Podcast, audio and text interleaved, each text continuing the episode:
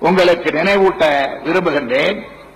அந்த இளம் பிராயத்தில் மாணவ பருவத்தில் திருவாரூர் பள்ளியிலே உயர்நிலை பள்ளியிலே படித்துக் கொண்டே தஞ்சை மாவட்டத்திலே திருவாரூரில் இருந்து இருபதுகள் முப்பதுகள் தொலைவிலே உள்ள கிராமங்களுக்கெல்லாம் ஆயுதிராவிடர் வீட்டு திருமணங்களுக்கு நாங்கள் செல்வது வாடிக்கை.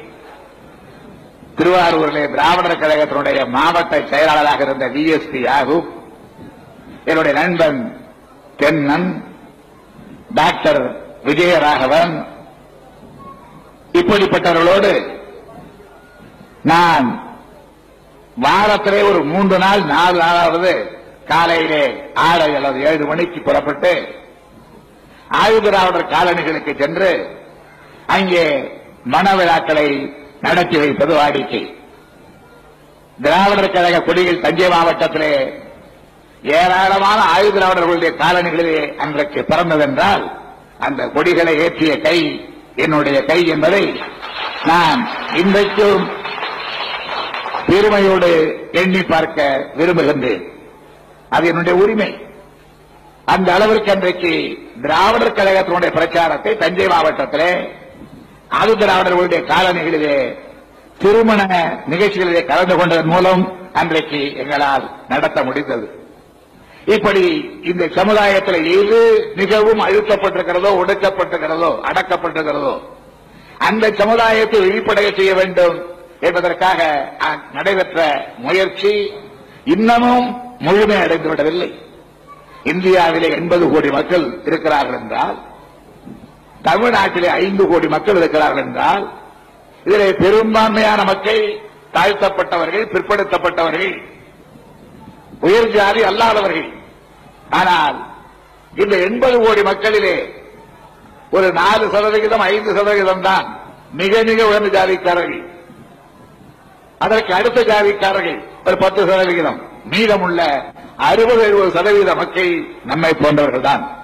ஆனால் நம்மை போன்றவர்களுக்கு கிடைத்திருக்கின்ற இடம் இந்திய அரசியலாகட்டும் அல்லது தமிழ்நாட்டு அரசியலாகட்டும் அல்லது வேலை வாய்ப்புகளில் ஆகட்டும் அல்லது உயர்ந்த இடங்களில் அமர்கின்ற நிலைமைகள் நிலைமையிலாகட்டும் எவ்வளவு என்பதை எண்ணி பார்த்தால் பெரும்பான்மையான மக்கள் தொகையை கொண்ட நமக்கு கிடைத்திருக்கின்ற இடம் மிக மிக குறைவுதான்.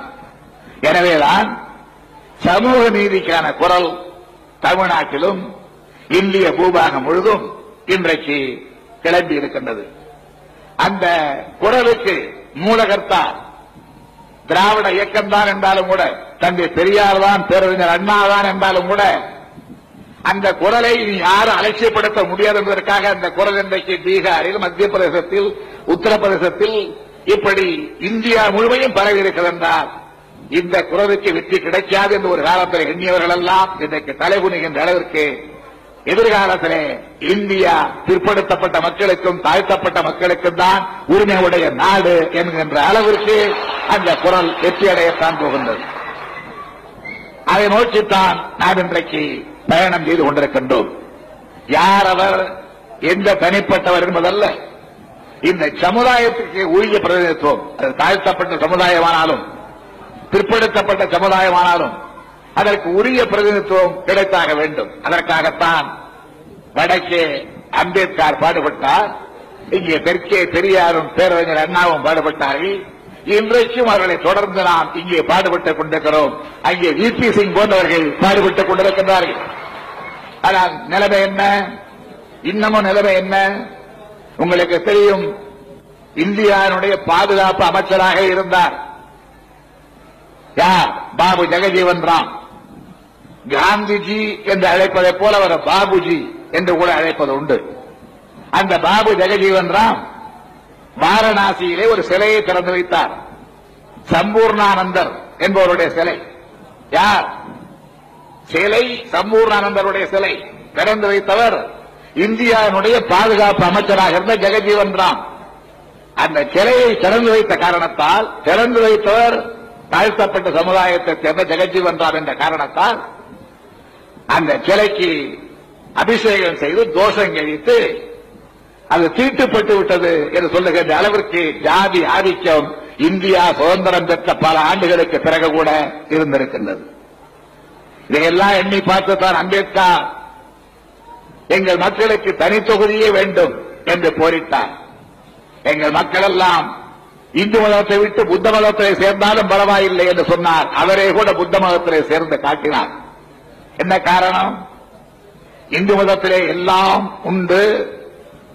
இந்து மதத்திலே எல்லா உரிமையும் உண்டு என்று சொல்லப்பட்டாலும் கூட ஆழ்ந்து நோக்கினால் இந்து மதத்திலே நம்முடைய மதத்திலே நம்முடைய சாஸ்திரங்கள் சம்பிரதாயங்கள் புராணங்கள் இதிகாசங்கள் மனு நீதி போன்றவைகள் எல்லாம் என்ன சொல்கிறது என்றால் எங்கே நாம் ஏன் என்று கேட்டு விடுவோம் என்கின்ற பயத்தால் எப்படி என்று கேட்டு விடுவோம் என்ற பயத்தால் பெரும்பாலான மக்களுக்கு ஏன் உரிமை கிடைக்கவில்லை என்று கேட்டுவிட்டால் என்ன செய்வது என்கின்ற அச்சத்தால்?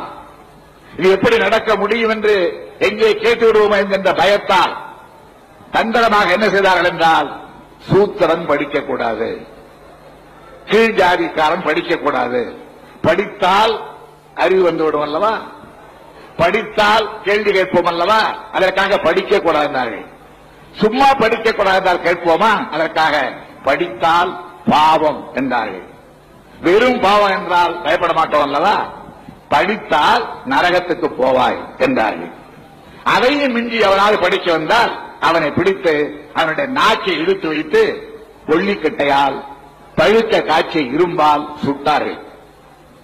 செய்தியாக மாத்திரம் அல்ல இன்றைக்கு கூட நீங்கள் மனுதர்ம சாஸ்திரத்தை எடுத்து பிரித்து படித்து பார்த்தால் அது என்ன எழுதியிருக்கிறது என்றால் சூத்திரன் ஒருவன் படித்தால் அவன் நாட்டை இழுத்து வைத்து பழுக்க காய்ச்சி இரும்பால் சுட்டு பொசுக்க வேண்டும் என்று எழுதப்பட்ட மனுசர்ம சாஸ்திரம் இன்றைக்கும் கொளுத்தப்படாமல் தான் லைப்ரரியிலே இருக்கிறது என்பதை நீங்க மறந்துவிடக் கூடாது.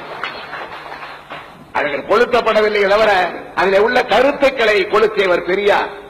அதில் உள்ள கருத்துக்களை காலையிலே போட்டு மிதித்தவர் பேரறிஞர் அண்ணா. அதில் உள்ள கருத்துக்களை தூக்கி கடலில் எறிந்தவர் டாக்டர் அம்பேத்கர். இவைகளை எல்லாம் நீங்கள் மறந்துவிட முடியாது. எனவேதான் அப்படிப்பட்ட சமுதாய அடிப்படையில் ஒரு இயக்கத்தை இங்கே தோற்றுவித்து அரசியல் ரீதியாக வந்த இயக்கம் 75 ஆண்டுகளுக்கு முன்பு நடைபெற்ற காரணத்தால் அந்த முனையையும் நாம் இழந்துவிடக் கூடாது என்பதற்காக ஆயிரத்தி தொள்ளாயிரத்தி நாற்பத்தி ஒன்பதாம் ஆண்டிலே சமுதாய அடிப்படையிலான திராவிடர் கழகத்திலிருந்து திராவிட முன்னேற்ற கழகம் பிரிந்து நாங்கள் சமுதாயத்திலும் அரசியலிலும் பணியாற்றுகிறோம் என்று பெரியாரிடத்திலே இருந்து பிரிந்து பிரிந்தாலும் கூட நாங்கள் பெரியாரை திட்டமாட்டோம்.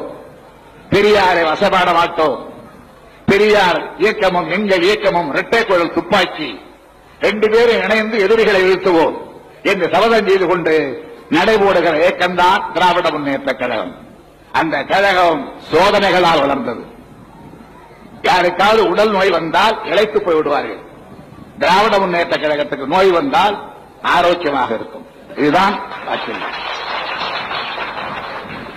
நோய் வந்தால் சோறு அடைவார்கள் ஆனால் திராவிட முன்னேற்ற கழக இருக்கிறது ஏதாவது நோய் வந்தால் சோதனை வந்தால் இன்னும் ஒரு பக்கம் ஒரு ஒரு சுற்று பெருத்து வேகமாக நடைபெறும் அதைத்தான் வருகிற வழியிலும் கண்டே இங்கேயும் காணுகிற என்றைக்கு காணுகிற நம்பிக்கையோடு மணமக்கள் வாழ்க என்று கூறி விடைபெறுகிறேன்.